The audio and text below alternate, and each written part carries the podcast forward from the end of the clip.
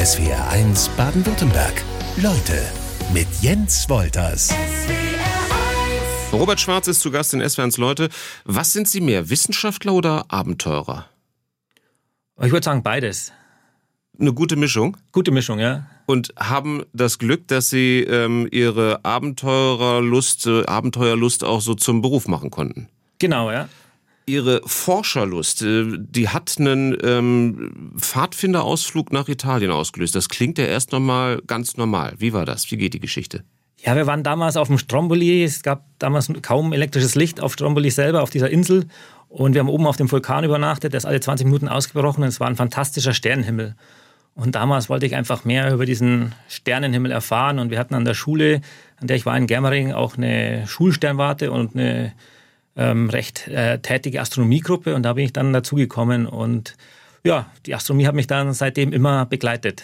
Sie sind Astrophysiker und ähm, das mag man kaum glauben, ähm, weil... Das, Sie sind die meiste Zeit fast in Ihrem Leben, also da kommen wir gleich noch drauf, wie lange insgesamt, aber Sie sind sehr häufig am Südpol ähm, in der Antarktis unterwegs gewesen. Da denkt man ja erstmal an Polarforscher. Ähm, das hat sich auch eher durch Zufall ergeben. Wie kamen Sie das erste Mal dahin? Genau, ich hatte sechsundneunzig einen Studentenjob am Max-Planck-Institut für Physik in München und ich musste meinen Professor was fragen und der war am Telefon und telefoniert und telefoniert und ich war draußen im Gang und lese gelangweilt die Aushänge und da war einer dabei, für ein Jahr an den Südpol zu gehen. Und das hat mich natürlich total fasziniert, aber ein Teil der Voraussetzungen noch nie gehört. Aber ich habe mir gedacht, vielleicht kann man das in ein paar Jahren mit Diplomarbeit verbinden und sich diese Sachen aneignen und habe eine E-Mail hingeschickt, ob ich mehr Informationen haben kann. Und es kam so ein Einzeller zurück, ich soll einen Lebenslauf schicken und drei Referenzen angeben. Und dann habe ich das gemacht und so eine Woche später haben sie mir den Job angeboten. Und dann habe ich mein Studium unterbrochen und war mein erstes Jahr am Südpol. Starke Geschichte. Aber Sie sind eigentlich, Sie bezeichnen sich als Sommermensch. Das passt dann nicht so richtig zusammen. Ja, also ich, so perfekte Temperatur für mich ist plus fünfundzwanzig bis plus dreißig Grad. Die haben ähm, Sie selten am Südpol. Die gibt's nicht, nein. Und äh, nicht mal drinnen, außer in der Sauna. Und ähm, aber da unten ist es wie auf einem anderen Planeten. Also da akzeptiert man das einfach. Dass es eben Jahresdurchschnittstemperatur ist minus neunundvierzig Komma fünf Grad und ein heißer Sommertag ist minus zwanzig und im Winter geht es runter bis minus achtzig. Und die gefühlte Temperatur ist nochmal eine andere, da kommen wir auch später drauf. Aber einmal Südpol, warum hat das nicht gereicht? Ja, es war natürlich absolut faszinierend. Diese Polarlichter allein waren schon wert, immer wieder runter zu gehen. Und dann auch das Team, mit dem man zusammengearbeitet hat. Und mir hat die Arbeit wahnsinnig Spaß gemacht. Diese, also unsere Aufgabe war, dieses Teleskop dann im Winter zu betreuen. Für dieses Teleskop die ersten... Bei diesem Neutrino-Teleskop waren wir zu zweit im Winter und bei diesen Mikrowellenteleskopen, die ich die letzten zwölf Jahre betreut habe, war ich der Einzige im Winter für dieses Teleskop. Insgesamt waren es in den ersten Jahren so achtundzwanzig im Winter. In, auf der neuen Station hat sich das auf knapp über vierzig eingependelt. Aber für dieses Teleskop war ich der Einzige da unten und meine Aufgabe war, das Teleskop am Laufen zu halten und schauen, dass die Daten rausgehen. Und ähm, wie ich das mache, ob ich jetzt zwei Stunden am Tag arbeite mhm. oder zwanzig Stunden, das war der Uni egal. Hauptsache, das Teleskop läuft. Und es läuft. Und es ist gelaufen, ja. Und äh, Sie haben die Polarlichter schon angesprochen. Jetzt kenne ich die als äh, Stubenhocker mehr oder weniger von Kalenderblättern. Vielleicht mal ein verrückter Freund, der irgendwo ein Foto gemacht hat, weil er ähm, in der Nähe war. Sind die so kitschig, wie sie da immer rüberkommen? Also der visuelle Eindruck ist nicht ganz so extrem, weil unser Auge in, bei geringen Lichtdensitäten äh, sehr schlecht Farbe wahrnehmen kann. Das sieht dann eher so weißlich, milchig aus. Aber man hat eine wahnsinnige Bewegung und ähm, wenn die intensiver werden, also bei so einem richtigen Polarlichtausbruch, dann kann ich auch wirklich so das Grüne und das Rötliche sehen. Also unser Auge ist achtmal so empfindlich im grünen Bereich wie im roten und blauen. Das heißt, das mhm. Grüne können wir am besten auffassen. Das ist aber auch die häufigste Polarlichtfarbe, die man hat. Okay, und da ich Sie als einen recht bescheidenen Menschen ähm, einschätzen würde ähm, und Sie es von sich aus selber nicht sagen würden, was für ein Rekordhalter sind Sie am Südpol? Ja, es hat niemand mehr Zeit am geografischen Südpol verbrach, äh, verbracht und auch niemand mehr Winter da unten. Das ist mal eine Marke. Sie waren oft genug auf der Amundsen-Scott-Forschungsstation in der Antarktis. Wie geht da so ein Tag los? Aus wie vielen Schlafanzügen müssen Sie sich morgens schälen? Also Schlafanzug nur einer, weil die Station an sich ist ja hoffentlich ähm, normal temperiert. Gut. Also vor allem die neue, da kann man sogar die Temperatur einigermaßen selber einstellen. In alten... Ja, wenn es da kalt war, da hat es dann im Zimmer vielleicht maximal fünfzehn Grad erreicht. Aber zum Schlafen eigentlich perfekt. Und ähm, ja, man hat dann ein Gemeinschaftsbad, eine, eine Galley, also die Stationen wurden damals von der U S Navy oder die ersten von der U S Navy aufgebaut und deshalb haben die alle so Schiffsbezeichnungen, also ja. die Galley, die Kombüse, Kantine und ja, geht frühstücken, wobei das auch... Was ähm, isst man so am Südpol? Also ganz normal, was es... Ähm, Also bei uns ja, auch regional gefallen. Wahrscheinlich eher weniger. Regional ist wenig, ja. Aber also ist, ist das ähm, eher schon Richtung Astronautennahrung oder werden Sie regelmäßig beliefert und haben alles äh, aus, aus Dosen? Nein, wir werden, also ja, das heißt regelmäßig, also sozusagen einmal im Jahr eine, eine große das Lieferung. Ist regelmäßig. regelmäßig, ja. Und äh, wir können ja alles einfrieren, das ja. können wir dra- einfach draußen lassen, selbst wenn der Strom ausfällt, ist das kein Problem. Also bei uns sind die Kühlschränke beheizt. Mhm. Und eben bei uns, wir müssen aufpassen, dass gewisse Sachen, die nicht frieren sollten, D N F, also do not freeze, ja. dass die eben nicht gefrieren. Und das ist eben, da müssen wir eben unsere Kühlschränke beheizen dafür. Aber ansonsten ganz normal, was es sonst auch gibt. Mittlerweile kann man alles einfrieren. Also keine Astronautennahrung, sondern äh, normale Küche. Und wir haben im Sommer sind es ähm, sieben Köche oder sowas, die hundertfünfzig Leute versorgen. Im Winter immer noch drei für knapp über vierzig. Und ja, also man kann sehr gut essen da unten. Das klingt so, ja. Was wird getrunken? Also da ziele ich eher auf äh, Alkohol ab. Ist der, äh, kann der zum Problem werden? Alkohol ist auf jeden Fall, kann zum Problem werden. Und auch so neunzig Prozent aller Probleme, die wir da unten hatten über die Jahre, die sind irgendwie mit, stehen mit Alkohol in Verbindung. Alkohol muss man selber kaufen, aber im Prinzip zu ganz normalen Ladenpreisen wie in den U S A auch. Es gibt einen kleinen Store, der hat so drei Stunden, drei oder vier Stunden die Woche offen. Den betreiben wir natürlich selber. Mhm. Und da kann man sich dann eben Bier und auch Wein und aber auch Whisky oder härteres holen. Härteres holen, genau. Okay, dann gucken wir mal auf ähm, die Klamotten. Ähm, da müssen Sie, glaube ich, n- n- ziemlich viel mit haben, oder? Oder ist die, ist die Technik mittlerweile oder die Produktion so weit, dass es ganz dünne Stöffchen auch gehen? Nein, also das ist immer noch die gute alte Daunenjacke, mhm. so eine wattierte Arbeitshose. Ähm, die Schuhe sind etwas klobiger und die Schwachstellen sind im Prinzip Kopf und Hände. So drei Paar Handschuhe, so ein Fingerhandschuh, mit dem man noch was draußen arbeiten kann, dann irgendwie so Wollfäustlinge drüber ähm, und dann noch so dicke ähm, äh, Fäustlinge, die man noch drüber ziehen kann. Die habe ich immer um den Hals hängen gehabt, dass man da die Hände schnell rauszieht, dann aber auch die Handschuhe irgendwie nicht im Dunkeln lang suchen muss. Und ähm, Kopf, das Gesicht war bei mir immer komplett verdeckt. Inklusive Brille? Inklusive also. Brille mit einer Skibrille, im Winter dann in der Polarnacht eben mit Glassichtgläsern und zwei Paar Mützen. Das sind also, also da merkt man es dann schon, dass es äh, draußen recht zapfig ist. Und Sie sind jeden Tag, wenn Sie dort sind, ähm, auch draußen? Also weil Ihr Arbeitsgebiet ähm, ist jetzt nicht der, der Schreibtisch, sondern Sie müssen zum Teleskop stapfen, sage ich mal. Und ähm, das ist ein Kilometermarsch? Genau. Einen Kilometer von der Station weg. Ja, so im Schnitt kann man sagen, eine Stunde war ich am, am Tag draußen. Das ist also einfach mal zum Laufen, dann wenn Polarlichter sind, dann geht man natürlich raus, macht Fotos, schaut sie sich an. Und dann sind natürlich auch immer Außenarbeiten am Teleskop äh, zu tun. Also schauen, ob da kein Schnee oben in den, in sozusagen den Streulichtblenden mhm. sich angesammelt hat. Und auch dieser Ground Shield, also so ein großer Trichter, der das Teleskop vor Störstrahlung schützt. Ähm, da sammelt sich natürlich, ähm, das ist wie so eine große Schüssel, die nach oben offen ist. Das heißt, Sie fegen? Genau, da, ja, mehr schaufeln als fegen. Okay. ähm, jetzt haben Sie gesagt, im Winter kann es bis achtzig Grad minus sein. Ähm, das ist ja dann nur die angezeigte Temperatur. Die gefühlte ist dann in welchem Bereich so? Ja, das kann es also unter minus hundert geht das schon mit, diesem, mit dem Windchill. Okay. Und stimmt es, dass Sie zwei Minuten warm duschen dürfen in der Woche? Zweimal zwei Minuten. Zweimal, also verrückte vier. Okay, aber genau, und eine Ladung Wäsche, weil eben wir sitzen auf dem größten Frischwasserreservoir der Erde, aber ist alles als Eis gefroren. Das heißt, um das zu gewinnen, müssen wir eben das Eis schmelzen, das viel Energie braucht. Und das geschieht im Normalfall mit der Abwärme des Generators, der sowieso läuft, um Strom zu erzeugen. Und wenn wir aber jetzt mehr Wasser verbrauchen, als das durch die Abwärme geschmolzen werden kann, dann müssten wir extra Treibstoff verbrauchen und das ist dann extrem teuer. Deshalb wir sind reduziert, aber es ist da unten so trocken, dass man eigentlich gar nicht jeden Tag, kann man gar nicht jeden Tag duschen. Das macht die Haut gar nicht mit. Dann sammeln Sie die Minuten an und machen eine große Monatsdusche. Nein, nein, nein, das macht man also dann schon so, so zweimal die Woche oder so. Aber, aber es ist ein definitiv anderes Leben. Ich habe eben so relativ platt vom Südpol dann gesprochen. Ist geografisch dann nur bedingt richtig, oder? Nein, also wenn man Südpol sagt, also im Sprachgebrauch sagt man oft Südpol meint die Antarktis, was natürlich falsch ist, weil Pol ist ein Punkt Und äh, wenn man Südpol sagt, ist das eigentlich ähm, der geografische Südpol. Und die Station steht wirklich auf dem Punkt? Nicht ganz, also ein paar hundert oder hundert Meter etwa weg. Also wenn ich in die Arbeit gelaufen bin, dann laufe ich durch so acht Zeitzonen durch. Und es, es gibt auch immer nach Weihnachten das berühmte Race Around the World. Ja. Also ein Wettrennen um den Pol. Man läuft dann durch alle Zeitzonen. Es sind insgesamt drei Eine-Meilen-Runden, also insgesamt etwa fünf Kilometer. Und man kann das laufen oder mit irgendwelchen Vehikeln machen. Also um Weihnachten ist ja da der Hochsommer, da ist dann heißer Tag, vielleicht mit minus zwanzig Grad. Ja, klar.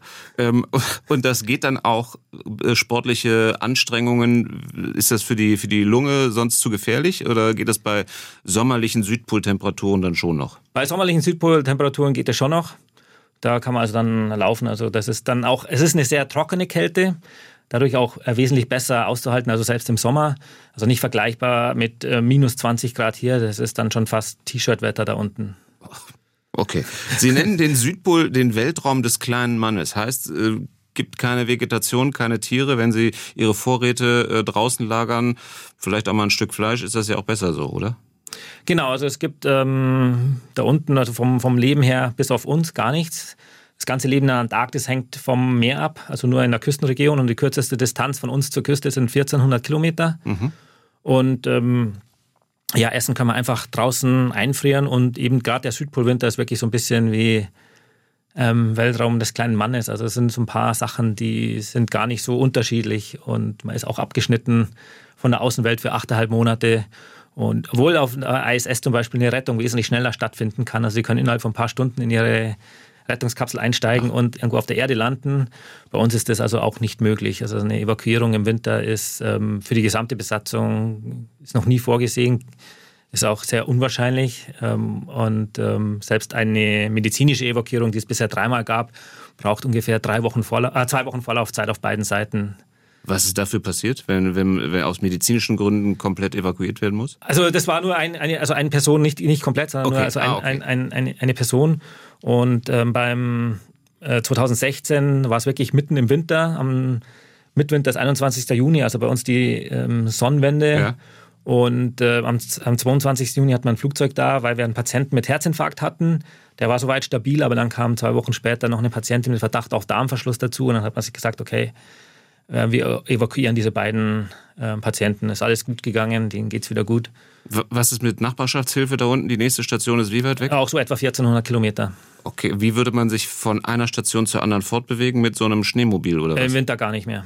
Das schafft man im Winter nicht. Also da, das machten auch die, die Fahrzeuge nicht, schaffen das nicht. Es wird dann nur wirklich mit dem Flugzeug gehen. Das Kälteempfinden, ist das äh, in der Antarktis ein anderes als hier bei uns? Ja, also es ist nicht so, dass man sich an die Kälte gewöhnt, aber es A, es ist wirklich eine trockene Kälte und woran man sich gewöhnt ist, dass man sich richtig anzieht immer, wenn man rausgeht. Also die, dieses, die ganze Kälteschutzausrüstung, das dauert dann eine Minute, bis man das anhat, das ist relativ schnell und mal, wenn ich rausgehe, ziehe ich mich dementsprechend an, aber man flucht oft über die Kälte, also so ist es nicht. Nur schnell eine Jacke über und raus, so wie, wie man es dann hier macht, auch im Winter, geht nicht. Ja, kommt drauf an, was man macht. Wenn man jetzt also kurz was von draußen reinholt, ja, dann, dann zieht man vielleicht nur Handschuhe an, dass man nicht festfriert an dem, was man anlangt, aber ansonsten, wenn man ein paar Minuten draußen ist, also dann muss man sich schon dementsprechend anziehen. Wenn Sie diese Zeit dort auf der Station zu Ende gebracht haben für Ihren Einsatz und dann wieder zurückkommen. Was ist so das Erste, was Sie dann äh, machen? Und Sie müssen einmal den Weg vielleicht beschreiben, ähm, wie Sie wieder nach Hause oder auf, ähm, in die Zivilisation zurückkehren. Also wir fliegen vom Südpol dann mit ähm, Herkules-Transportmaschinen, die haben Skier unten dran, bis nach McMurdo, drei Stunden Flug. Und von dort aus geht es dann, je nachdem, was mir ein Flugzeug erwischt, äh, nach Neuseeland, Christchurch, Neuseeland, äh, fünfeinhalb bis neun Stunden. Und das Schönste ist, da ist natürlich in Neuseeland gerade Sommer, wenn wir im November, mhm. also nach einem Jahr dann da unten wieder rauskommen. Und ja, also einfach mal die Luftfeuchtigkeit, der Strand, ein Weg in den Botanischen Garten, der steht immer ganz hoch am Kurs, einfach mal barfuß durchs Gras laufen oder am Strand, ähm, den Wind um die Beine spüren, kurze Hose tragen. Also das ist dann, das sind schon die Highlights und einfach auch ähm, frische Sachen. Man geht einfach in den Supermarkt und kann sich frische Sachen, holen, Obst, Gemüse, ja, ja, Obst. Ähm, und auch frische Milch, also ich trinke gern Milch und das sind dann so Highlights. Sie sind als Forscher Dauergast im ewigen Eis am Südpol. Wie ewig ist das Eis noch so, oder? Ja, also selbst wenn wir jetzt so weitermachen, also ein paar tausend Jahre hält es schon, also in, zumindest in der Zentralantarktis. Allerdings mal ist auch, also wie gesagt, die Fläche ist ja riesig. Also was haben wir, anderthalb Mal genau, so groß, groß wie Europa. Europa.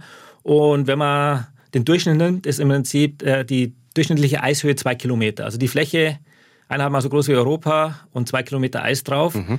Also es ist eine gewaltige Eismasse, das dauert natürlich, aber selbst ähm, kleine Veränderungen sind schon gravierend und gerade an der Halbinsel, also direkt am Südpol, merkt man im Moment noch nichts, weil, weil es einfach zu kalt ist. Aber an der Halbinsel, wo ich eben um den Gefrierpunkt habe, da macht es natürlich einen Unterschied, ob es ein paar Grad wärmer ist oder kälter. Und auch in der Antarktis ähm, wurde im Prinzip an der Halbinsel die größte Erwärmung in den letzten Jahrzehnten gemessen, also um vier Grad. Also mehr noch als in Grönland, das ist natürlich sehr lokal da unten nur. Ja. Nicht so viel Eis wie jetzt in Grönland auf, die, auf der kleinen Spitze der Halbinsel. Aber es ist also auf jeden Fall gravierend. Und ähm, auch mit dem Seeeis außenrum, das ist also für die ganzen Meeresströmungen verantwortlich und so weiter. Also wir wissen gar nicht, was das alles für Auswirkungen haben wird. Also je mehr wir das eindämmen können, desto besser. Die Sommertemperaturen, die Sie eben genannt haben, so im, im besten Fall, was war es, minus siebzehn oder minus zwanzig Grad? Sowas? minus zwanzig ist so ein heißer Sommertag am, am Südpol direkt. Hat ja. sich das über die vergangenen Jahre, die Sie jetzt sozusagen die Antarktis besucht haben, schon verändert? Also ist es wärmer geworden da? Also der Südpol an sich ist eigentlich, die Jahrestemperatur ist sogar ein bisschen kälter geworden. Mhm. Und ähm, zwar nimmt man dafür an, das Ozonloch, das also immer noch existiert. Und ähm, man hatte in den letzten Jahren also ex- extrem... Ähm, also dieser, die Antarktis ist im Winter von so einem Vortex, von einem Windsystem umgeben, das die restliche Hemisphäre oder die restliche Welt sozusagen abschirmt. Und über das Zentralantarktis ist es an sich etwas kälter geworden, das Ozon noch etwas größer geworden und auch dadurch ist eben am Südpol direkt die Jahresdurchschnittstemperatur ein wenig gefallen. Aber wir hatten die höchste Temperatur im Sommer vor ein paar Jahren mit zwölf Komma sechs Grad. Also es war auch minus noch. Ja. Aber es ist also...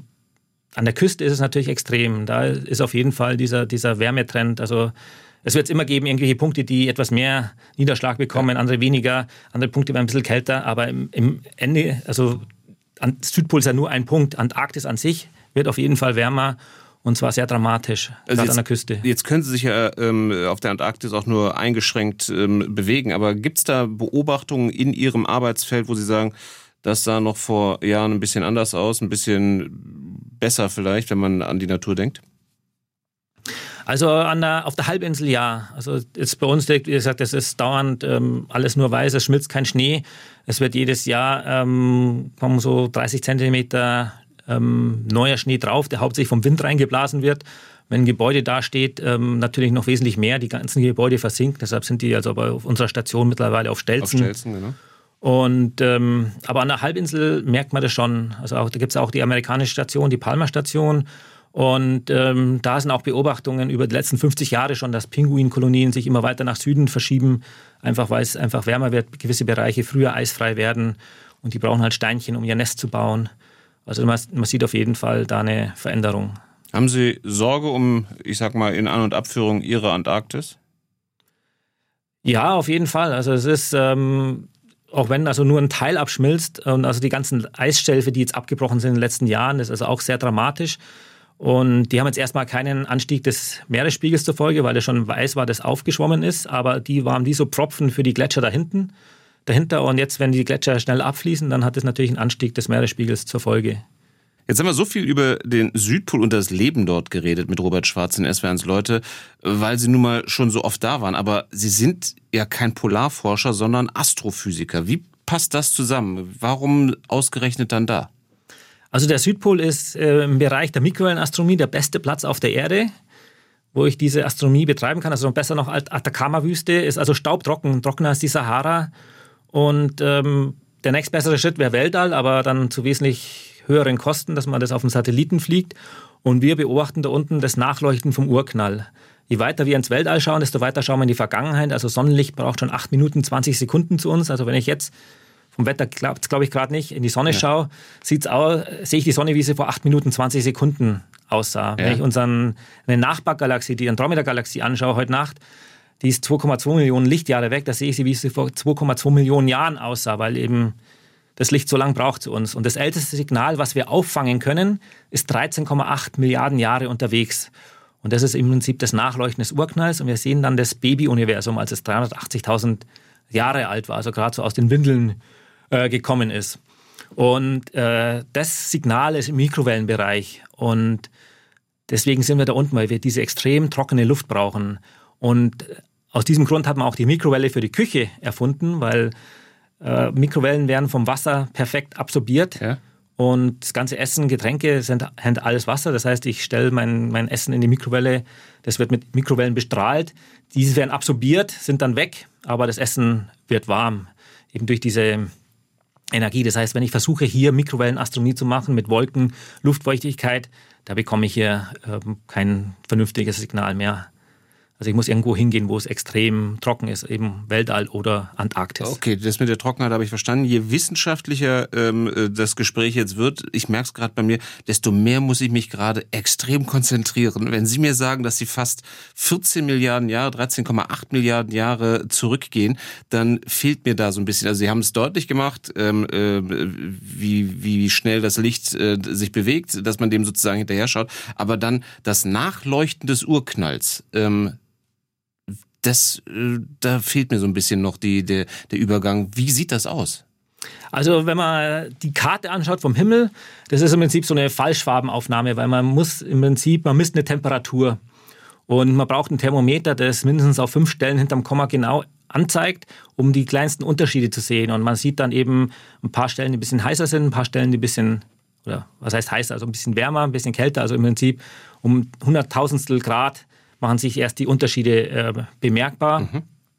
Und wir versuchen in, diesem, in dieser kosmischen, kosmischen Hintergrundstrahlung ein äh, gewisses Muster zu erkennen, das dann Rückschlüsse auf, den, auf die erste Sekunde nach dem Urknall ähm, uns gibt. Und zwar am Urknall zweifelt zumindest in Wissenschaftskreisen niemand. Es gibt also unterschiedlichste Experimente, die unabhängig voneinander alle für den Urknall sprechen.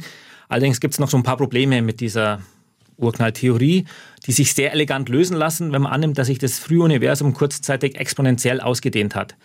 Jetzt kommt wieder der frühe, berühmte exponentielle Verlauf, den ja. wir von Corona kennen. Und es hat also innerhalb der ersten Sekunde ein paar tausendmal seine Größe verdoppelt und seitdem dehnt sich es wieder gleichmäßig aus. Und hätte diese Inflation, so nennt man das, stattgefunden, dann müsste man heute, das hätte sehr starke Gravitationswellen ausgelöst, die man heute noch als Polarisation in dieser Hintergrundstrahlung sehen müsste. Und das versuchen wir nachzuweisen. Und wir versuchen einen experimentellen Hinweis für diese Inflationstheorie zu finden. Und im Moment ist es so der heilige Gral der Kosmologie. Das sind also unterschiedliche Teleskope, auch in der Atacama-Wüste, in der Antarktis mehrere, die eben nach diese, diesem Muster suchen. Aber bisher haben wir es noch nicht gefunden. Es dauert auch Jahre. Also man kann nicht jetzt eine Nacht belichten. Ja. Selbst auch eine Südpolnacht ist nicht lang genug, sondern man muss da Jahre schauen. Man konnte schon ein paar Modelle ausschließen, aber es ist noch nicht... Ähm, Also wir müssen noch ein paar Jahre mehr messen. Es kann auch sein, dass wir dieses Muster nicht sehen. Und da muss man sich äh, eine andere Theorie ausdenken, wie man diese Probleme mit dem Urknall lösen könnte. Das klingt ziemlich unbefriedigend. Ja, aber mei, das ist Grundlagenforschung. Also man weiß nie, was, was rauskommt. Okay. Und dann habe ich noch eine Frage. Das, Sie sind ja nicht der Einzige, der in diesem Bereich der Forschung irgendwie weltweit im Einsatz ist. Gibt es nicht Kolleginnen und Kollegen, die sich vielleicht einen etwas wärmeren Ort ausgesucht haben? Ja, also das, ähm, bei, bei diesen Mikrowellenteleskopen das ist immer irgendwie unwirtlich. Also Atacama-Wüste auch extrem trocken, ähm, sehr, sehr hoch. Ähm, also ja, man muss gewisse Abstriche machen. S W R eins-Leute-Gast Robert Schwarz forscht dem Urknall hinterher. Sie haben eben mal so erwähnt, so, dass wir davon ausgehen, dass es den gibt. Sie haben äh, schon ein paar Beweise dafür. Müssen Sie sich ähm, der ein oder anderen Diskussion aussetzen? Ich weiß nicht, auf der Polarstation, dass man abends zusammensitzt und äh, einer sagt, also das, was du da machst, das macht gar keinen Sinn, weil den Urknall hat es sowieso nicht gegeben oder andere Ansichten? Nein, also über den Urknall eigentlich nicht. Es ist eher interessanter, wenn man irgendwelche Videos in, auf irgendwelche Seiten hochlädt, wo die Sonne innerhalb von vierundzwanzig Stunden um den Horizont geht, immer auf der gleichen Höhe, mehr oder weniger, dass da Leute dann drunter schreiben Fake, weil die an die flache Erde glauben und dann kann das ja eigentlich gar nicht so sein. Mhm. Und ähm, solche Sachen, solche Diskussionen hat man eher dann mit der Außenwelt, aber man hat dann irgendwann gelernt, das sind Leute, die wollen das glauben, die kann man auch nicht überzeugen und dann muss man es einfach so hinnehmen. Sie haben eben, während die Musik lief, ein ganz gutes Beispiel genannt, um sozusagen Ihre Arbeit zu erklären, nämlich den Rosinenkuchen. Ähm, wenn Sie mir das nochmal gerade aufdröseln könnten, ähm, wäre ich sehr dankbar, weil das fand ich eigentlich ganz ähm, logisch. Also das Weltall dehnt sich ja aus, aber das ist der Raum, der sich ausdehnt. Also die Galaxien haben jetzt keine Eigengeschwindigkeit, sondern einfach der Raum dazwischen dehnt sich aus. Und man nimmt dann immer dieses Rosinenkuchenmodell, wo man eben einen Teig hat, der dann im Ofen aufgeht. Und je mehr Teig ich zwischen den Rosinen habe, desto schneller bewegen sich die Rosinen voneinander weg. Und jede Rosine bewegt sich von jeder anderen, entfernt sich von jeder anderen. Und so kann man sich das im Weltall auch vorstellen, das also die Galaxien. Es gibt zwar ein paar Galaxien, die Ähm, gravitat- gravitativ aneinander gebunden sind, wie zum Beispiel die Andromeda Galaxie, die ist auf Kollisionskurs mit der Milchstraße und in ein paar Milliarden Jahren stoßen die zusammen. Aber an sich, die großen Galaxienhaufen, die bewegen sich voneinander weg. Und jetzt komme ich zu einer Frage, die habe ich mir aufgeschrieben, aber ich sehe auch gerade im, in unserem Studio-Feedback, S W R eins Hörer Sven Penner schreibt: Hallo Jungs und Mädels, ich äh, gönne dem Herrn ja seine Grundlagenforschung, äh, aber was bringt sie uns im Hier und Jetzt? Was, äh, wenn Sie dem Urknall hinterher forschen, was habe ich heute davon? Also das ist immer so, na, bei der Grundlagenforschung kann man nie fragen, was es bringt, weil eben das ist eben Grundlagenforschung und man weiß nie, was da raus, rauskommt. Natürlich interessiert es uns immer, woher kommen wir, wohin gehen wir, wie ist das Weltall entstanden. Und man hat auch eben sich nie hingesetzt und gesagt, ja, ich will jetzt einen Transistor erfinden und dann irgendwann einen Computer, sondern das war eben durch Grundlagenforschung. Man, man schaut, was... Was ergibt sich? Und ähm, hätten wir keine Grundlagenforschung, würden wir wahrscheinlich immer noch irgendwo in der Höhle sitzen und die Keule schwingen. Und das Telefon hätte definitiv nur eine Schnur. Genau. Was ich mich noch gefragt habe, wenn Sie so oft am Südpol sind, sind Sie eigentlich auch ein, dadurch ein Experte für Schnee? Ähm, ja, indirekt schon. Also ich habe äh, schon genug für meinen Schnee geschaufelt für mein Leben. Und ähm, auch bei diesen tiefen Temperaturen, diese richtigen Schneekristalle, was wir kennen, das gibt es dann auch nicht mehr. Das sind nur so kleine hexagonale Blättchen. Und ähm, aber wenn man irgendwelche unterirdischen Gänge hat, die also unterm Eis, wo lange keiner reinkommt, ähm, die also ungestört sind vom Wind, dann bilden sich da richtig riesige Eiskristalle langsam aus, also über Jahre hinweg. Das ist also auch fantastisch zu beobachten. Weil wir sagen ja einfach nur ganz schnöde Schnee. Es gibt ja äh, nordische Sprachen, da gibt es anscheinend ganz viele Wörter für verschiedene Arten von Schnee. Ähm, sind Ihnen oder können Sie diese Arten unterscheiden, wenn Sie sie sehen? Ähm, ja, also unterscheiden jetzt auch nicht. Also bei uns ist das ja, wie gesagt, durch die Temperatur, durch diese tiefe Temperatur einfach ähm, auch relativ Ähm, leicht, was es für Schnee ist, also nur diese hexagonalen Plättchen, aber auch, wenn man über diesen Schnee läuft, das sind also, es ist kein Pulverschnee, wie man sich vorstellt, man kann auch keinen Schneeball machen, weil es also viel zu trocken ist und ähm, die oberste Schicht, die ist ähm, ja recht ähm, weich, aber das verfestigt sich nach ein paar Tagen relativ schnell und ähm, dieses äh, Laufen über den Schnee, das hat so, so ein Knirschgeräusch, also auch ganz, ganz eigenartig. Ganz markant. Markant, genau. Das Leben auf einer Forschungsstation ähm, haben Sie oft genug am Südpol erlebt. Ohne Teamgeist geht da aber nichts, oder? Ja, Teamgeist ist sehr wichtig. Also jeder ist vom anderen abhängig und so ein Winter steht und fällt im Prinzip mit dem Team. Also Gott sei Dank, ähm, Großteil der Leute immer super. Ein Jahr war mal so ein bisschen Probleme zwanzig dreizehn, aber also neunzig Prozent der Leute eigentlich top und für die wird man auch die Hand ins Feuer legen. Was gibt es für Freizeitbeschäftigung, habe ich mich eigentlich gefragt. Ich habe gelesen, es gibt ein Musizierzimmer, klingt jetzt sehr klassisch eher, aber ist eher, eher eingerichtet wie ein Proberaum von einer, von einer Band. Genau, es gibt also Musikzimmer, das sind also ähm, Schlagzeug unten, Gitarren, Bass, alles mögliche. Spielen Sie ein Instrument? Ähm, leider nicht, nein. Auch nicht gelernt dann da? Ich habe mal versucht, ähm, Gitarre anzufangen, aber war auch nicht so erfolgreich. Wir haben so einen Werkraum, Handarbeitsraum, wo, wo man malen kann, Nähmaschinen. Ähm, ja, es gibt immer unterschiedliche Unterrichte. Also ich habe immer so eine Einführung in die Astronomie gegeben. Anderer gibt einen Kurs im Schweißen oder Programmierkurs. Ähm, Gesellschaftsspiele gibt es viele und auch so, so Spieleabende sind in.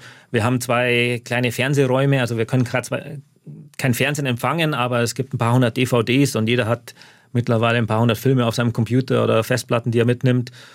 Und ähm, ja, also wir haben auch einen, einen Fitnessraum. Das ist ja natürlich wichtig, dass man sich sportlich ähm, betätigen kann und vor allem auch eine fast normal große Turnhalle. Ach, okay.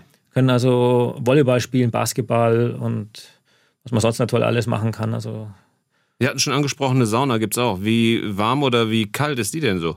Ja, eine kleine Sauna gibt's, das ist ganz angenehm, das einfach mal, wenn es einen fröstelt, dass man sich da drin aufwärmt, die ist dann natürlich so nur vielleicht auf vierzig Grad oder so, aber ähm, man kann auch richtig in die Sauna gehen, das macht auch die zwei, zwei Minuten Duschen pro Woche angenehmer, dass man mal kurz vorher in die Sauna geht, sich ähm, kurz aufheizt und dann erst ähm, zum, zum Duschen geht. Und was ist da unten, ist eine amerikanische Station, die Temperatur wird auch in Fahrenheit gemessen und minus hundert Grad Fahrenheit ist so eine magische Marke, das sind ja. minus dreiundsiebzig Komma vier Celsius. Wenn die Temperatur draußen da unter diese Marke fällt, dann wird die Sauna auf über zweihundert Fahrenheit angeheizt, sprich fünfundneunzig Grad Celsius. Und man bleibt in der Sauna, bis man es nicht mehr aushält und läuft dann nur mit Schuhen bekleidet, einmal um geografischen Südpol und zurück und hat dann dreihundert Grad Fahrenheit Temperaturunterschied und ist dann Mitglied im dreihunderter Club. Stark. Gibt es da ein Abzeichen für? Ja, gibt es sogar. Wirklich? Gibt es einen Aufnäher. Okay. Und was ich auch äh, gelernt habe in der Vorbereitung, Not macht erfinderisch. Es gibt so kleine Lifehacks für, den Sü- für das Leben am Südpol. Kleine Risse in der Haut äh, behandeln Sie nämlich wie? Mit Sekundenkleber. Also das, das ist, ist klar, logisch, wie sonst auch. Nein, also es ist eben durch die extreme Trockenheit, so gerade der Übergang vom Nagel zum Nagelbett äh, reißt oft ein und man kann da gar nicht genügend die Hände eincremen. Und ähm, aufgrund der Trockenheit heilt es einfach auch so schlecht und das Beste ist einfach ein bisschen Sekundenkleber drauf und nach zwei, drei Tagen fällt der Sekundenkleber ab, aber das war dann genügend Zeit, dass unten die Haut so ja, zuheilen kann. Und das könnt ihr auch hier machen? Kann man auch Winter. Hier machen, ja. Und Sie sind ähm, im Notfallteam, äh, im stationseigenen Notfallteam, sind Sie, was sind Sie, der Arzt oder O P-Helfer? Also ähm, ich war vier Jahre lang Feuerwehrmann, wir bekommen alle eine Feuerwehrausbildung auch und ähm, auch sozusagen Sanitäter und habe auch, ähm, wir machen also Blut abnehmen, Infusionen legen, lernen wir und auch wie man im Falle von einer O P assistieren. Also wir haben einen Arzt unten und einen P A, Physician Assistant, gibt es mittlerweile auch in Deutschland diesen Studiengang. Und, ähm, aber das ist bei einer O P immer noch zu wenig Hände, das heißt, wir helfen dann auch eben aus bei einer O P. Und es gab schon Blinddarmoperationen, Leistenbruch und so kleinere Sachen wie... Wo Sie O P-Helfer waren? Ja. Okay. Ich merke schon, im Team ähm, geht's auf jeden Fall am Südpol. Und das war's jetzt? Vorerst? Also Südpol ist nicht mehr geplant, ja. Also es ist im Prinzip ähm, ein bisschen Sommer nachholen, ähm, ja, das ist so das Leben. Also man, man schiebt natürlich viel auf und, und verzichtet auf viele Sachen da unten und irgendwann muss man nachholen. Und ähm, ja, es hat sich auch, ich habe auch mittlerweile wieder eine Freundin und das Ganze ist natürlich, ähm, ja, ist dann auch nicht mehr so einfach. Das stimmt. Dann loszuziehen, für, für ein Jahr da runter zu gehen. Und ja, mal schauen, was sich so ergibt. Aber Sie zehren ja noch von Ihren Erfahrungen. Sie geben Ihr Wissen weiter, zum Beispiel auch auf Antarktis-Kreuzfahrten und ähm, an, in Vorträgen. Wie wird das Thema aufgenommen? Ja, immer sehr gut. Das ist natürlich interessant, also zu sehen, ähm, äh, was, was auf so einer Station passiert. Das ist genauso, wie wenn man mit einem Astronauten spricht. Da ist also viel interessanter, wie man da oben aufs Klo geht, als was die an wissenschaftlichen Experimenten machen. Und so ist es da auch. Also es geht also eher um das, um das Leben da unten auf so einer Forschungsstation, als wie was man da jetzt genau erforscht und, und wie das da alles unten funktioniert. Apropos aufs Klo gehen, ich habe eine Zuschrift von Ortrun Stürzel aus Efringenkirchen. Frage an Robert Schwarz, was passiert eigentlich mit den Fäkalien der Forscher auf der Station und mit dem Müll? In Klammern Dosen, Glas, Papier, Essensabfälle. Also die, der ganze Müll, der wird getrennt, also in diese ganzen verschiedenen Kategorien, wird wieder nach McMurdo geflogen und dort mit dem Schiff in die U S A zurückgebracht und dort äh, recycelt. Das Einzige, was äh, wirklich unten bleibt, ist Abwasser, das geht zurück ins Eis. Mhm. Von dort bekommen wir unser Frischwasser und Abwasser geht eben auch zurück ins Eis, bleibt unten. Und Werner Krecker aus Remseck hat sich gemeldet. Ah, ich dachte schon, ich wäre der Einzige mit Sekundenkleber und Menschen in meinem Umfeld schauen mich immer, die Menschen schauen mich immer ungläubig an, wenn er kleine Hautwunden sozusagen mit dem Sekundenkleber ähm, ja, behandelt. Das haben Sie also sozusagen vorgegeben, Sie sind nicht der Einzige. Ich habe noch eine Frage und zwar, warum schmeckt Vanilleeis in der Antarktis nach Kerosin? Also das lag daran, wo das gelagert war. Wir haben also im Eistunnel, wo eben der Treibstoff gelagert wird und auch äh, mittlerweile das ganze Essen im Eis hat es den Vorteil, dass es konstant das ganze Jahr über etwa minus fünfzig Grad hat und anscheinend hat dieses äh, hat Eis, also nicht nur Vanilleeis, sondern überhaupt Eis, hat das, äh, diesen Geschmack des Kerosins angenommen von dem Eisstollen daneben. Mhm. Und ähm, das hat man dann also beim, beim Verzehr ganz gut geschme- gemerkt, dass das also nach Kerosin schmeckt. Und also viele dieser ganzen Stories und Anekdoten sind auch in dem Buch beschrieben, unter den Polarlichtern der Antarktis, das ich zusammen mit Felicitas Mokler geschrieben habe und das vor zwei Monaten beim Knesebeck Verlag rauskam. Da kann man so vieles nachlesen und auch viele der Bilder anschauen. Also auf, auf dieses Kerosin-Vanilleeis macht man sich dann eine extra große Portion heiße Kirschen oder was? Nein, man versucht es nur aus der Mitte zu nehmen. Das sieht man dann schon. Also an diesen, das sind diese so Eimer mit Eis. Und dann kann man schon allein durch den Blick sehen, ob da jetzt Kerosin-Geschmack mit dabei ist oder nicht. Weil wenn das nur in der Mitte ausgehöhlt ist, dann weiß man, okay. Das, das Gute ist schon weg. Das Gute ist schon weg, ja. ja. Jetzt habe ich verstanden, so den endgültigen Haken dahinter haben Sie noch nicht gemacht. Irgendwann vielleicht mal wieder Südpol, jetzt aber erstmal nicht. Was werden Sie denn nicht vermissen? Aber die Kälte werde ich nicht vermissen. Und ähm Ja, was ich auf jeden Fall vermissen werde, ist vielleicht einfach zu sagen, sind die Polarlichter und die Leute, ähm, also der Großteil von dem Team, mit dem man oder dem man zusammengearbeitet hat und zusammengelebt hat, da unten. Aber die, auf die Kälte kann ich gut verzichten. Also freue mich jetzt hier auf die Sommer. Die haben Sie nachzuholen. Das ist verrückt, dass Ihnen die Kälte dann doch irgendwie was ausmacht, so oft wie Sie da waren. Vielen Dank fürs Kommen heute, Robert Schwarz. S W R eins Baden-Württemberg. Leute. Wir nehmen uns die Zeit.